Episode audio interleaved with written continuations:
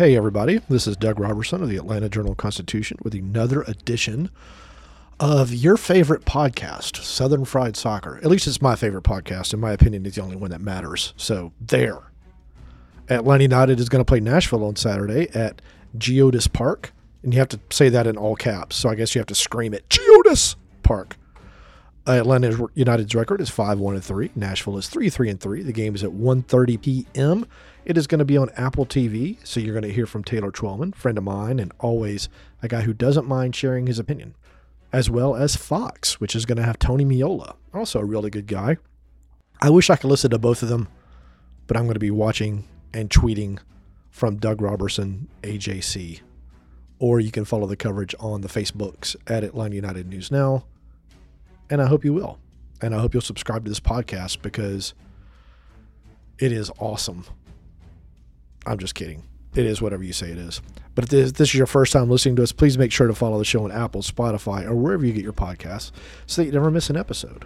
This is Southern Fried Soccer from the Atlanta Journal Constitution. When we come back, you're going to hear from Clement Diop, or as Brad Guzan calls him, Clem, uh, because Brad took over the team's Twitter on Wednesday, which I don't think they'll ever allow him to do again based upon what happened. I think there was some sort of spiritual karma thing happening there in the loss to Memphis in the U.S. Open Cup. And then I'm going to answer your many, many questions about the MLS team. And a lot of them are quite long and require a lot of brain power. So I may have to take a nap about halfway through this podcast and come back so I'm refreshed and ready. All right. When you need mealtime inspiration, it's worth shopping Kroger, where you'll find over 30,000 mouthwatering choices that excite your inner foodie. And no matter what tasty choice you make, you'll enjoy our everyday low prices, plus extra ways to save, like digital coupons worth over $600 each week. You can also save up to $1 off per gallon at the pump with fuel points. More savings and more inspiring flavors make shopping Kroger worth it every time. Kroger, fresh for everyone. Fuel restrictions apply. In Atlanta, one voice has stood out for over four decades. An AJC original, The Monica Pearson Show. Let's talk about how you got to ESPN. Revealing interviews. You are known as America's doctor, but I want to know who you were before that. When you have a different name, you have different color skin, it can be tough. With Atlanta's most famous faces as you've never seen them before. I'm telling my story. This is the American dream. The Monica Pearson Show streaming now on AJC.com. All right, so today we talked to Diop, and I was curious to see if he had changed his opinion on what the coach thinks about how he's done in his game and a half so far with Atlanta United. I think he's happy with it, but I really haven't talked to him about it yet. So, yeah, I mean, like I said, you will have to ask him again probably, but I think he was pleased with the performance, my performance on Wednesday, not overall. My opinion, Diop had one of the best performances by a goalkeeper in Atlanta United history against Memphis on Wednesday. He faced 30 shots, which was the most ever allowed by Atlanta United across any competition. He finished with, I think it was eight saves, but the saves, most of them were extremely high quality. Double saves, saves with his feet, uh, fingertip save, uh, a fantastic performance, and he was good with the ball at his feet too. Now, some of you were on the Twitter saying this just shows how the coaching staff and Bocanegra doesn't know what they're doing. That he so played well. Why was he not the second guy behind Guzan or starting ahead of Guzan? You never know what's going to happen in the next game. Okay, Westberg might have also played well against Memphis on Wednesday. You don't know, but Diop is going to get the start on Saturday against Nashville. Here's Diop talking about how he's done playing with the ball at his feet. I believe I'm confident when I have the ball in my feet. You know. Mm-hmm. So, but just some days are tougher than others because if the other team put a good pressure, it's harder to find some good passes. So, but overall, I, I believe that I can play out of the back. Yeah. So when Jacques came on and played 45 minutes against Chicago, I think he completed every one of his passes, and his percentage against Memphis, I believe, was above 90%. So yeah, he can play with the ball at his feet. Now, it's curious to see his perspective on the team's energy level at practice today after that embarrassing loss to Memphis on Wednesday in the third round of the U.S. Open Cup? I mean, obviously everybody is looking for redemption because we are not happy to have to, to have lost on uh, on Wednesday. So we really want to go into the game and, and trying to do a better performance and get some points. Now, Nashville this season has scored eight goals in nine games. I believe it is. They're three, three, and three. Um, so they're having some troubles on offense, but they have a lot of talent going forward. I was curious to hear from Diop on just what he thought might be Nashville's issues this season. I mean, everybody knows that Nashville is, has always been a dangerous team. I think they are they have always been making the playoffs so far. So they, I'm not worried about them scoring goals, and I don't think they are either. They are they're gonna win games, and this is probably a team that you will see in the postseason. So maybe I don't know how many goals they have scored this season, but they have talent. They have like Fafà Picault, they have Teal Bunbury, they have Mukhtar reigning MVP. So I'm really not worried about them scoring goals so far. I, I know they can do that. So for us, we will have to be very careful because it's still a very dangerous team. I think it was good analysis by Diop there. Now, uh, the two players we didn't see at training today on Friday here in Marietta were Yorgos Giakoumakis, who leads the team with five goals, and Quentin Westberg. Uh, suffered a hamstring injury, well, was described as minor, in the second half against Chicago. It's the second consecutive week he's had that issue. Westberg suffered a patella injury. Uh, it actually happened before the Chicago game and then kind of became worse after some contact during the first half of the Chicago game. He also didn't train today. But here's Pineda talking about the seriousness of Giakoumakis' injury. Yeah, well, it's not as serious as you know as it can be, um, but uh, yeah, he, he's out for this one. Um, we'll see next week if if it is possible that he can train, modify, or something, and have some availability for the game against Miami, or we definitely ruled him out. We will see in the evolution of him. Now, the good thing about well, Yorgos is out for Nashville, but Miami is arguably one of the worst teams in MLS this season. So Atlanta United may not need him to defeat Miami, but a lot of that will be determined by how well they play on Saturday against Nashville. So Eric Lopez also has a high ankle sprain and is not available. I don't believe is going to be available for selection on Sunday. So that leaves either Miguel Berry, who started on Wednesday, or Machop Chol. Berry played a lot of minutes against Memphis, but I think he's probably going to start on Saturday against Nashville just to deal with the strength of Nashville's two center backs. Now, Berry admitted in a Zoom, or I should admitted is a word that implies guilt. Berry said on Tuesday, you know, that he he realizes he struggled to get into some shooting positions. He only had one shot against Memphis.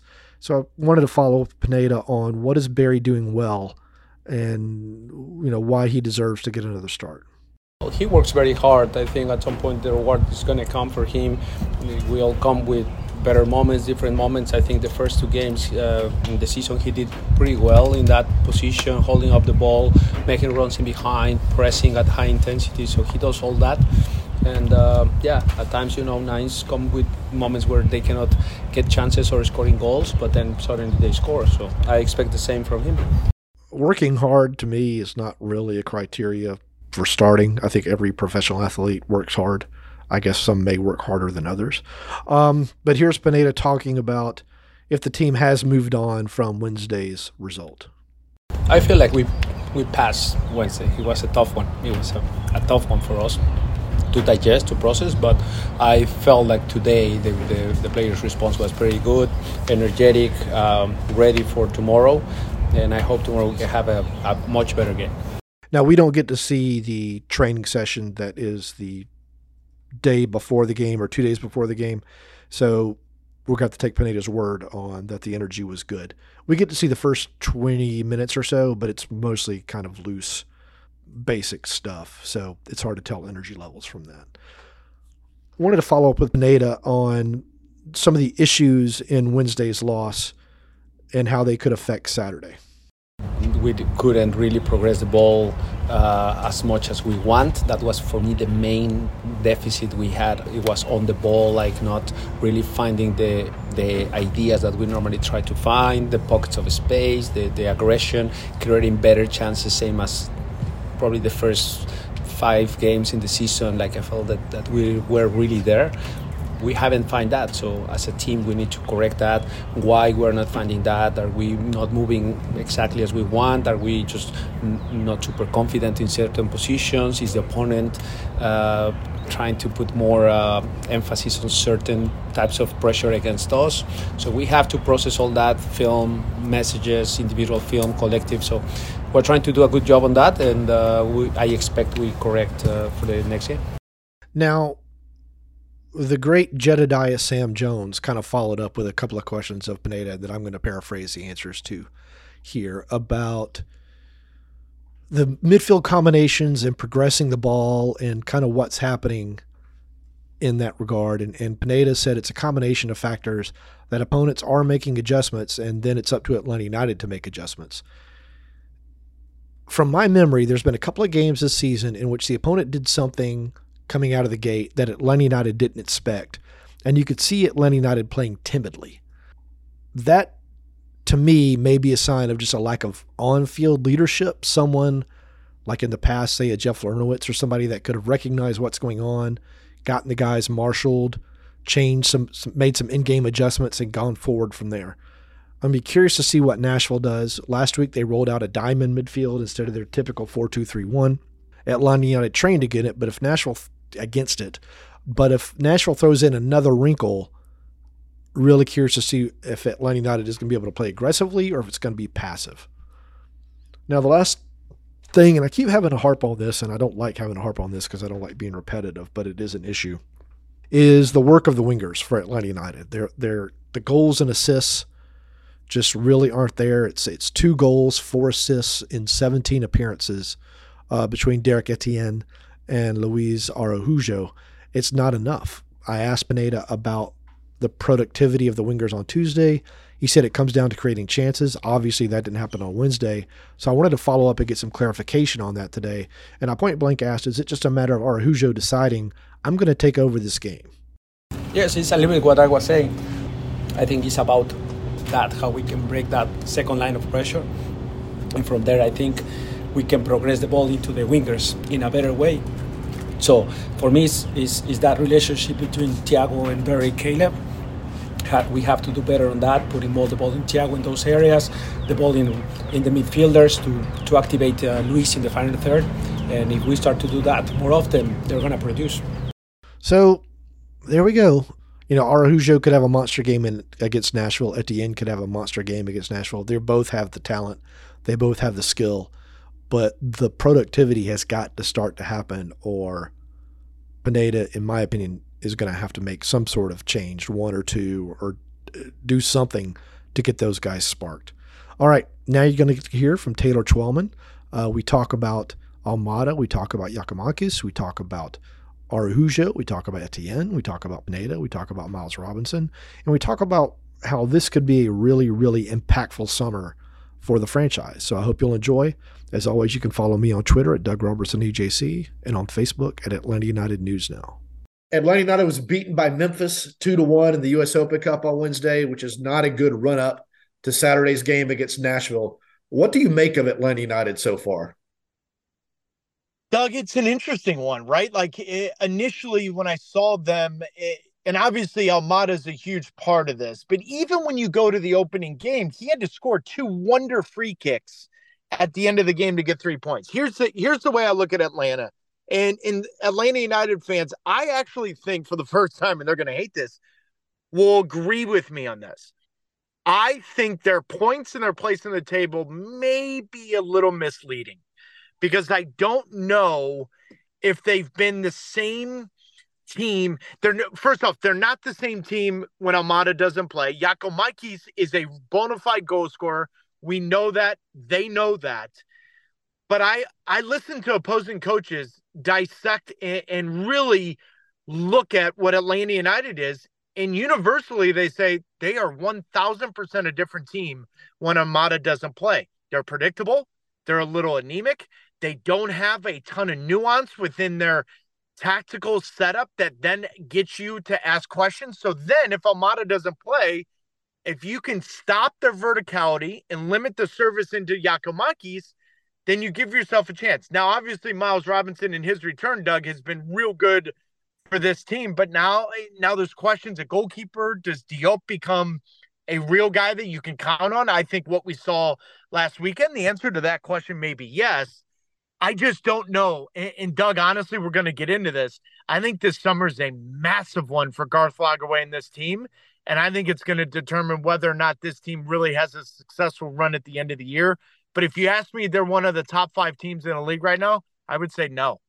Right. Yeah. I I, I think most people are kind of leaning your way now. Last night, Young was fantastic in goal for Atlanta United. It, it might have been one of the best goalkeeping performances I've ever seen from Atlanta United. He he was he was amazing. Um, but you know, without Almada, the team had one good game in the three that I think it's played without him. Last night, Sejdic is a fantastic central midfielder, but he's not an attacking midfielder. Luis Araujo, I can't figure out how to get him going. And I've spent a lot of brain power on this. Do you have any ideas? No, I don't. And, and I've been listen, I've been very critical of him. Um, he, he looks the part. Uh, you see him initially and you're like, whoa, this guy's got a different gear, completely different type of player. The kind of player that I think Atlanta United fans love seeing, where there's just a pace that's different than anyone else in front of him. There's a flair to his game but I'll answer anyone's question about him and say, what do you get in the final third? What do you get decision making? What do you get with the final play? And the truth is, listen, there was concerns that he wasn't worth 12 million anyways. And if he was worth 12 million, then why is he coming back to this league at this stage of his career when he was on the precipice of one of the top three or four leagues in the world as a Brazilian? I think Atlanta United's front office knows it, and he's a frustrating player to watch. There's no two ways about it, and I think the front office of Atlanta United have to be frustrated as well with his performances. Yeah, I mean, they were so so excited, Carlos Bocanegra and, and Pineda, at the beginning of the season about the potential pairing of Derek Etienne on the left and Araujo on the right, and their ability to either come inside or stay outside but they're the stats just aren't there right now. And you know, Giakoumakis is making up for a lot of things, but he may not play on Saturday after suffering another hamstring strain. I, I just don't know where the goals are going to come from against Nashville. No, uh, and that's the frustrating part. You know, Derek Etienne coming off a career year last year, that was still an interesting signing because I felt like it was a like for like in a weird way, right? Like if you lose one player in Atlanta United, I find that their depth are eerily similar to the players in front of them. And I would argue when they were at their best, it was there was a little bit more nuance to their roster. There was a little bit of a different ideas there where you could put together a collection of players and give you different formations, different styles of play. And they don't have that. Derek Etienne's injury in the preseason has limited his progress this year. And so I, I don't know where goals come from. And that's what I mean by anemic or or predictable mm-hmm. is when you talk to opposing coaches, they're not threatened by Atlanta United the way they were in years past. If Almada doesn't play, and especially if Almada and Giakoumakis doesn't play. And so, Doug, that's a got to be a real concern for this team now. But I think it's more so this summer because if you do mm. get 20 million plus for Almada, you move on and you do make that sale well, now what do you do? Do you have a replacement immediately? And what happens with Miles Robinson? Miles Robinson can sign a six month free deal with another team. And then that tells you he's leaving. Where is he mentally? Where's that? Do you want to move on earlier than that? I think this is a real interesting summer for Garth Lagerwey. I do. And there's also Caleb Wiley sitting out there. Yep. You know, Tom yep. Bogert had a report that Atlanta United turned down an offer for him last year. What if someone comes with an offer and Caleb says, Hey, I like it. I'd like to explore that. Then you're potentially losing two impactful starters. I tweeted earlier that I don't think Atlanta United's offense has been the same since Wiley moved from left back or from left wing to left back uh, the past few games. But Miles Robinson, you know, what's going to be his focus if he signed the contract, as you said, it's uh, it can be a very, very unsettling summer for a team that I think still has a lot of potential.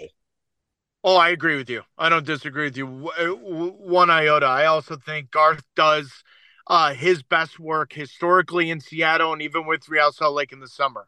He knows exactly uh, the fact that you have a bigger pool of players, you have more options, you can find different players. And so this summer becomes intriguing because Garth's strength throughout his entire career as a general manager and now as president, what whatever he does, he does his best work in the summer but he's never lost a player for 20 plus million. Right. I think if the if the offer is great for Caleb Wiley, I don't care what you do, what you think, you got to look at it from a business perspective because that's the whole purpose of putting money into your academy and your homegrowns and then moving them on business wise. And, and Caleb's been a revelation.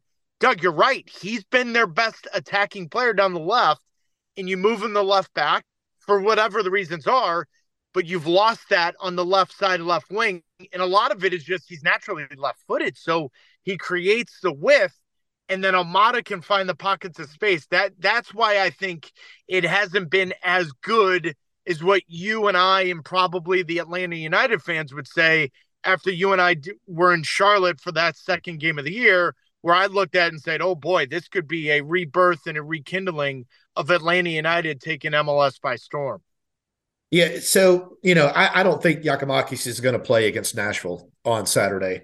So then, to me, the question for Pineda, which I hope to ask tomorrow, will be: Do you start Miguel Berry at striker again? He had just one shot against Memphis; it was not on goal.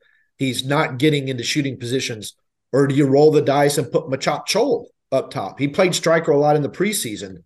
If you were Pineda, just to try to give Nashville something to think about, what what would you do? Well, yeah, I'm going to answer your question with another one. Does Walker Zimmerman play? Because he's on yeah. the list of maybe not playing, right? And so if Walker Zimmerman doesn't play, then I think the the mobility of Miguel Berry is interesting. I think Miguel Berry looks like he's struggling for confidence. Uh, it, that's very easy to see. Chol score, you know, Chol's different. I don't know that answer because I think they're two of the same in a weird way. I do like Berry's mobility. I do like his ability to stretch the back line, to move around, get defenders trying to follow him. And if Zimmerman's not playing, now you're asking real questions to two center backs that aren't used to playing together. So that becomes interesting. But it's a huge hole because Giakoumakis is a, a legitimate goal scorer. And if he mm-hmm. stays healthy, he's going to score a boatload of goals in this league. And so now you got to ask the question if you're Gonzalo Pineda, you, you got to ask the question what do I want as a nine? What's the one thing I want? Do I want mobility? Do I want someone to play off of? What works the best with the two wingers that I have? I think that's going to be extremely interesting to watch. So let's uh, one last question. Let's assume that for whatever reason, Atlanta United's roster stays intact this summer. The team has two senior roster slots open, and it has at least one international slot that it can fill. If you're Lagerwey and you want to strengthen this team for a run at MLS Cup and possibly Leagues Cup, what positions do you try to add to? Uh, it's something in the midfield, center midfield. There's something there that is, I don't know if it's missing the lack of the word, but the connection in there. Um, if you can, honestly, it could be a little, it's a little difficult, but do you find another option with Almada? You know, like it, you're not going to find the same quality of player. That's not what I'm saying, but the same profile of player that gives you a different element in there. Is there, an MLS veteran that may be available that you can then go find, Doug. They, I honestly, I kind of hope that happens. I don't, my business sense doesn't because I hope Almada moves on. 25 million plus for the league, for Atlanta United. They deserve all of that recognition. He deserves that next step. I want that to happen. But from the 2023 MLS regular season. I'm intrigued if he stays and then Garth finds two players to add to this, but I'm adding right in the midfield. I, I don't know why that's the first thought that comes to my head. And then if you need to find a backup nine because Berry and Chol aren't finding a way to give yourself some little bit of cover, sure, I would go that way. But I think they need a little bit more diversity of thought, that type of profile of player in the midfield because, as you said, Sejdic, Rossetto, uh, Sosa, they they all kind of seem the same. There's not enough change there, even though you and I could do an entire podcast on how all those players are different, but there's such fine margins. I don't think the viewer from 10,000 feet can see it. Yeah. Yeah, I agree. It, to, to, me, I, I, think you're right on the money. I would try to strengthen central midfield. The one thing it lacks to me is just speed. Yeah, um, it, it, recovery time is is not there, and, and, they get overrun a little bit and, and get lost on one twos and things like that. But I guess everybody's looking for speed. We'll, we'll see if Atlanta can find it. Well, Taylor, how can people find you on social media? Yeah, at Taylor Twellman on Twitter. I'm not paying for the blue check mark, so uh, good luck trying to find it. There's a couple there. You just got to play your guessing games and add Taylor Twellman on Instagram. All right, Taylor. Well, it's good talking with you. I can't wait to see you in Nashville, and I hope everything goes well today. All right, be good, man. The AJC's trusted veteran political voices, Greg Bluestein, Patricia Murphy, Tia Mitchell, and Bill Nigut, are the essential source for Georgia politics. The Atlanta Journal Constitution's Politically Georgia. Sign up for the newsletter, download the podcast, subscribe to the AJC. I'm Ernie Suggs. And I'm Nedra Rhone. Atlanta has been known as the Black Mecca for so many years, but that means something different to everybody. It means everything to me. Every day I wake up, I learn something new. Well, you all can learn something new by subscribing to the Atlanta Journal Constitution's new newsletter called Unapologetically ATL. It's all about the people, the events, and the entertainment happening in Metro Atlanta that Black people might want to know about. So subscribe today at www.ajc.com slash unapologetically ATL. This is Southern Fried Soccer from the Atlanta Journal Constitution. And the Atlanta Journal Constitution has a special offer for our podcast listeners. If you subscribe today, you can get three months of unlimited digital access. That means no limits, unlimited, to the Atlanta Journal Constitution for just 99 cents. That's all of our sports coverage, our politics, our breaking news, our investigations, our food and dining. By the way, I went to City Winery last night and saw Zepparella, a Led Zeppelin cover band. Fantastic. Fantastic concert. Uh, you can get all of our stories on ajc.com, access to our e-paper, and our assortment of newsletters. So join our community by going to subscribe.ajc.com slash podcasts. That's subscribe.ajc.com slash podcast so you always know what's really going on. I don't think we got any voicemails. Did we get any voicemails, Daniel? We did not. We did not get any voicemails. So Daniel, who is in Portugal crocheting a life-size Cristiano Ronaldo doll as we tape this podcast, is very sad. So I think Ronaldo doll is going to have some like crocheted tears coming down its cheek because y'all did not dial into 770 810 5297. I could also give out Sam Jones' phone number because he's sitting right here beside me, and that would just be too funny. But I'm not going to do that. Um, we're going to start with Tim, friend of the podcast, who says, Do you think the lack of consistency that permeates this squad is fueling the wandering aisle, uh, eye, the cycloptic eye of Miles, Almada, or Araujo anybody worth money. Heaven forbid what Giakoumakis is thinking. No, I don't think so. I mean, these guys are, they know what they're playing for. It's, you know, I don't think that's a factor at all. Tim continues with more fuel for the fire. I don't see individual players' skills progressing. I see the same mistakes repeatedly. I don't see a clear leader on the field, and I don't feel this team would run through the proverbial wall for Pineda let alone maintain focus for a complete match. I don't know if I agree with that. It is worth pointing out that four of the past five goals scored against Atlanta United have come in the 90th minute or later, which does imply a lack of focus or I don't want to say a lack of fitness. Fitness leads to fatigue, which can cause mistakes. I, I, I think the players like Pineda. I do somewhat agree with you about individual player skills progressing, particularly with some of the younger guys like a Sosa or an Ibarra or a Huzetu. But, you know, the season is still somewhat young. There's still time. Tim continues, he says, How many more games with 17s feeling unsatisfied about the product on the field will the Pineda fractured fan base tolerate? How many until the front office is interested? I think it's way too early to bring this stuff up. I, I, I do need to tell you, or remind you, I should say, Atlanta United is in third in the East with 18 points. They're only two points behind New England. Wednesday's loss was awful for a lot of reasons for the team, but in the league, the team is still playing well. So I wouldn't go too bananas yet. Rob E. at the branch, friend of the podcast, with a sans serif font that I think is the document's fault here, says youth.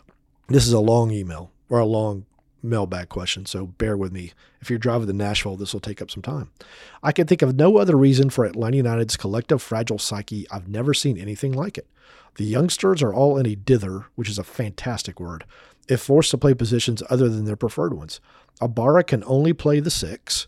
We have no reliable eight. I disagree with that. I think Sejdic is, is a good eight. Um, he's not a good 10. If Almada isn't playing the 10, Araujo and Etienne are lost. Giakoumakis has been a rare find and Chol an ample substitute. Wiley and Gutman can interchange, but put in any unpredictable player in front of Purata, and he's indecisive. I don't know what that means. And don't get me started with underperforming designated players. All right, I will not get you started. Honestly, I'm not convinced United's youth transfer fee oriented model is sustainable. It might bring money into the club, but without a core of veterans to stabilize the inexperience, there won't be any more championships for Uncle Arthur's case, only empty Boca dollars. Now, about that, I don't mind bringing in young players. I do think overpaying for young players probably isn't a smart thing to do. And keep in mind, Ozzie Alonso was supposed to be that veteran presence in midfield to help these guys. It's not his fault he suffered a torn ACL last year. He is working to come back. He trained for what we could see fully today with the team. You might maybe see him either with the twos getting some minutes or maybe Miami, maybe, maybe. Miles Robinson is a veteran now. Purata is a veteran. Gutman is a veteran. Brooks Lennon is a veteran.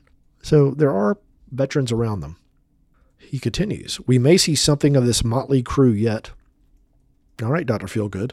Though the team is due some good luck, but Wiley, Almada, and Robinson are headed out the revolving door. Will there be anything left worth sticking around for? Will the fans still come to see a total rebuild every three years without any success to show for it? Keep up the good work, Doug. We appreciate all that you do. Now, I do have to remind you, but you I would think you know this. MLS, MLS is a salary cap league. Rebuilds are going to happen. It's just it's the nature of the game. You can't pay everybody what they want to be paid. You just can't. Now, might the pocketbooks get deeper with this Araujo money? Or not Araujo money, this Apple TV money? Might the rules change? Might it be easier to reward players? We'll have to see. As of this season, it's not going to happen. I'll be surprised if there's something next season. So I don't know. It's going to be interesting. On to Adam with another long mailbag question. I like them, so keep them up.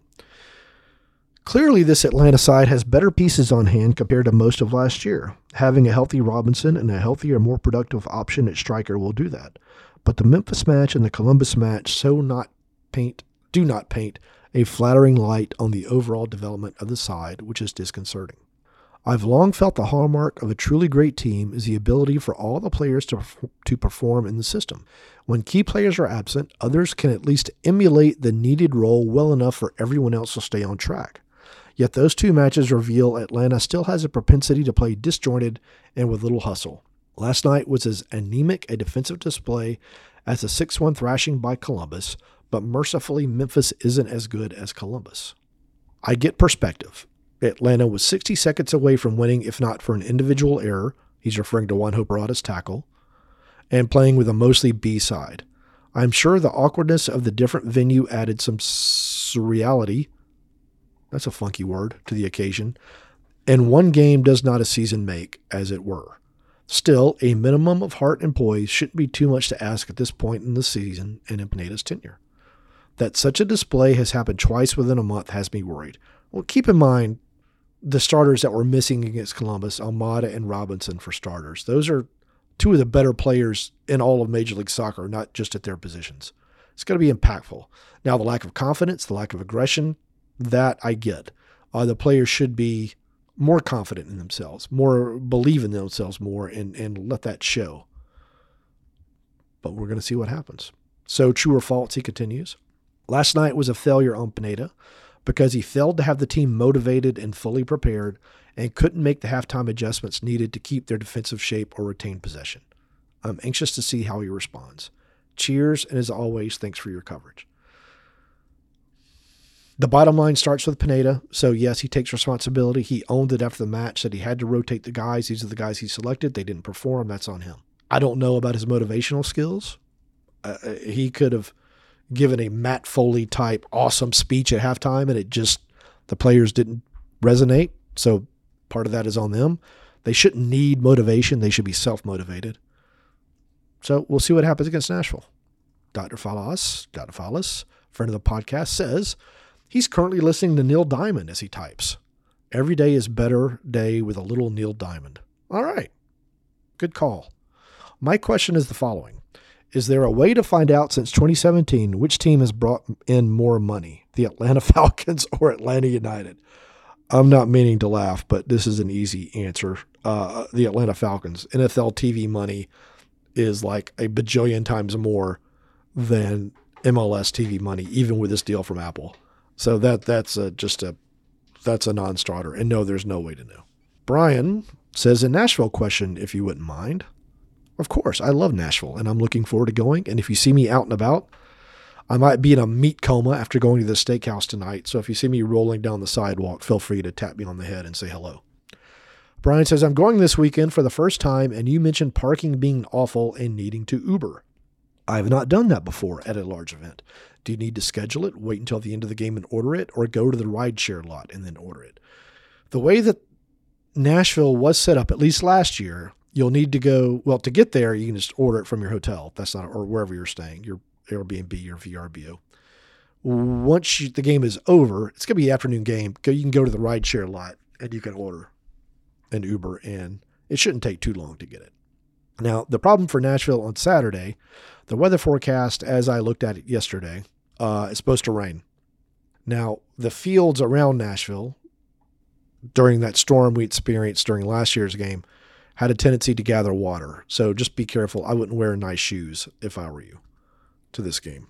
I'm going to Uber, for example, from my hotel, and I'm driving to Nashville. And no, you can't ride with me in my awesome Prius.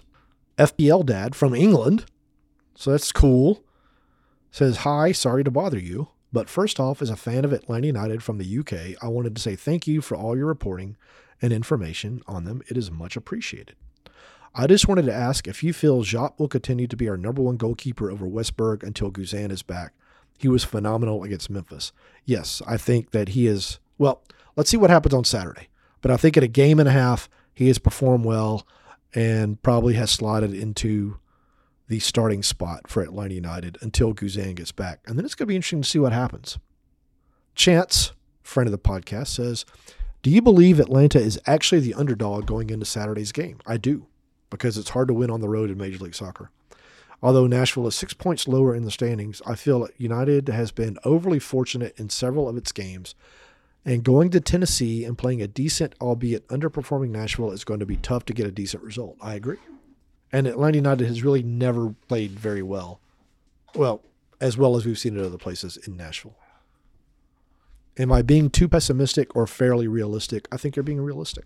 Paul says, My family is planning our trip to Montreal through Vermont and New Hampshire to Boston, then back to Atlanta for the July 8th, 12th, and 15th games. So that sounds like a fun trip.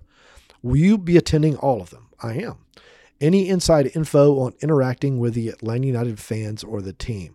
The supporters groups, I would go on to their, uh, I think they have message boards and find out who all's going and where they're going to be. It's going to be fairly obvious to find them before the game. They'll be congregating. Would you recommend staying at one of the lo- local hotels around Gillette that night or traveling back to Boston?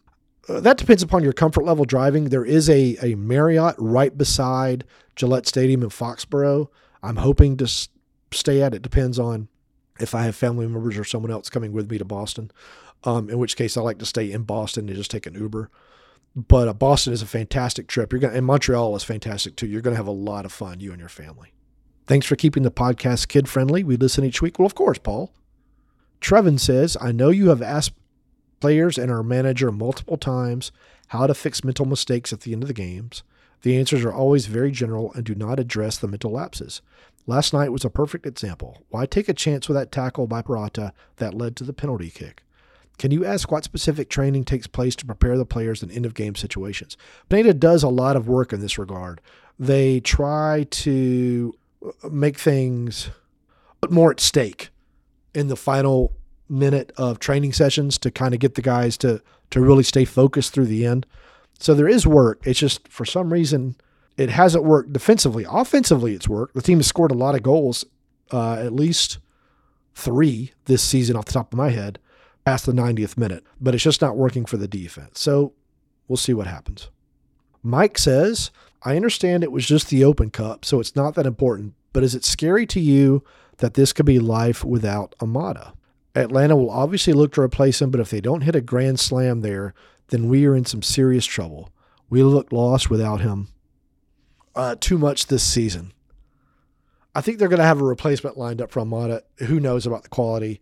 You have to also keep in mind that you can't, it's very difficult to plug and play DPs, particularly when they're coming from other countries, other leagues. It just, it takes a while. It's very rare that you sign a player, a DP from another country, and they just start producing. It's very rare. Atlanta United got extremely lucky that all three of its DPs its first season came in and produced. And then that didn't really happen as well with subsequent DPs. It doesn't really happen that often throughout the league. Hany Mukhtar was named MLS MVP last year for Nashville. His first season, he probably wasn't as good as everyone expected he was going to be, but he, he got better. And that's that's the whole key. It's um it's going to be interesting. I keep saying that, but it is. Mike continues, I know you were high on Araujo's talents, and I am as well, but he's just not worth a DP slot. Should we move him after this season and revamp the attack? You know, you heard Twellman talk about it. You heard me talk about it earlier this podcast. He's a guy that has so much talent, but when he gets into that final third, something is just not right, and I don't know what it is. So all I can advise is stay patient.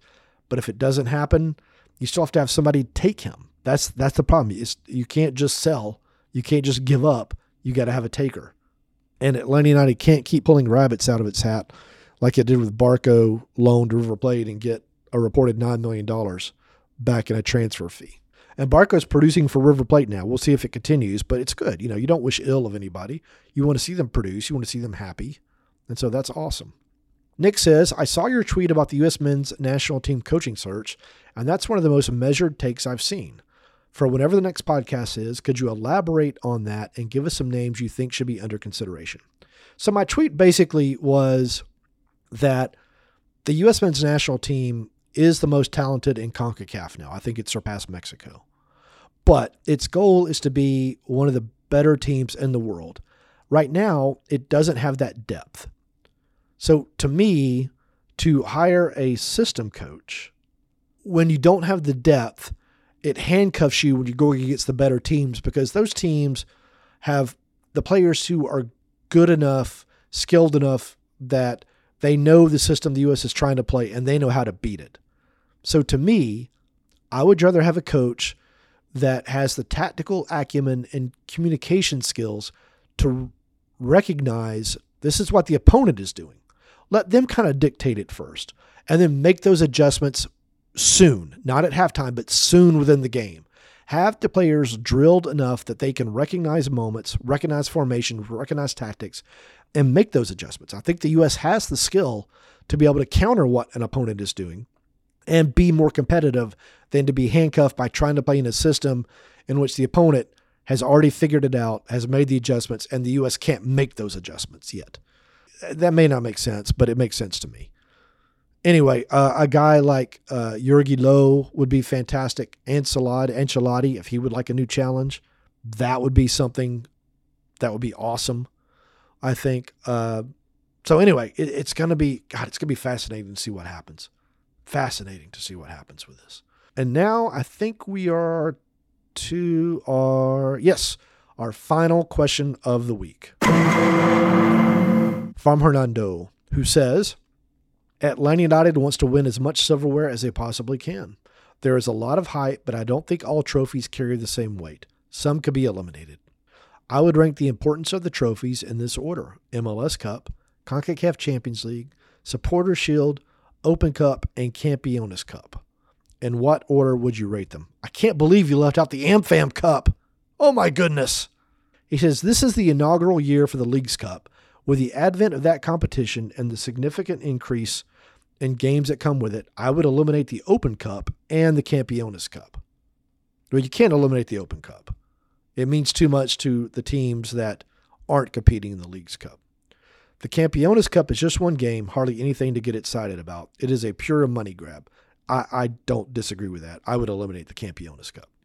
The Open Cup is a gummy bear competition. I don't know what that means, but it's an interesting metaphor. MLS teams play heavily rotated squads and don't bring intensity until the final rounds. The whole thing is disruptive to the schedule. It feels more like preseason games and risks injuries to players. If it is too much to eliminate the Open Cup, I would reformat it to make it shorter by opening the Open Cup only to second division teams. Let the Open Cup champion play the MLS Cup winner in a single elimination game. Your thoughts?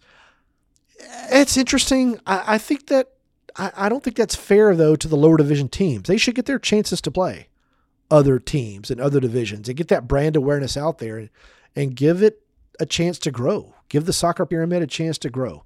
I do agree with your ranking of the trophies. I've said before, I don't like playoffs. I really don't like expanded playoffs in American sports. I wish that the Supporters Shield carried more weight than the MLS Cup, but it doesn't.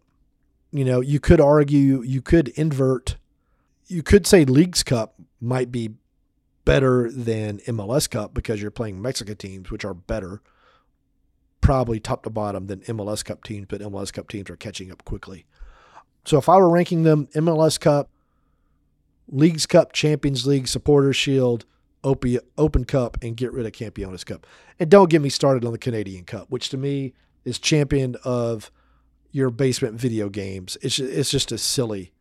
I understand why it has to happen because Canada has its own league, but it should not be given the same weight as some of these other trophies when it comes to being available for, or I'm sorry, receiving automatic uh, inclusion into Champions League and things like that. I understand legally what has to happen because US Open Cup gets that weight, but it's just not the same competition. Anyway, thank you, Hernando. It's a long podcast. I apologize. Hopefully, it'll give you something to listen to on the way to Nashville. Y'all take care, hug your loved ones, communicate with your loved ones. This is Southern Fried Soccer.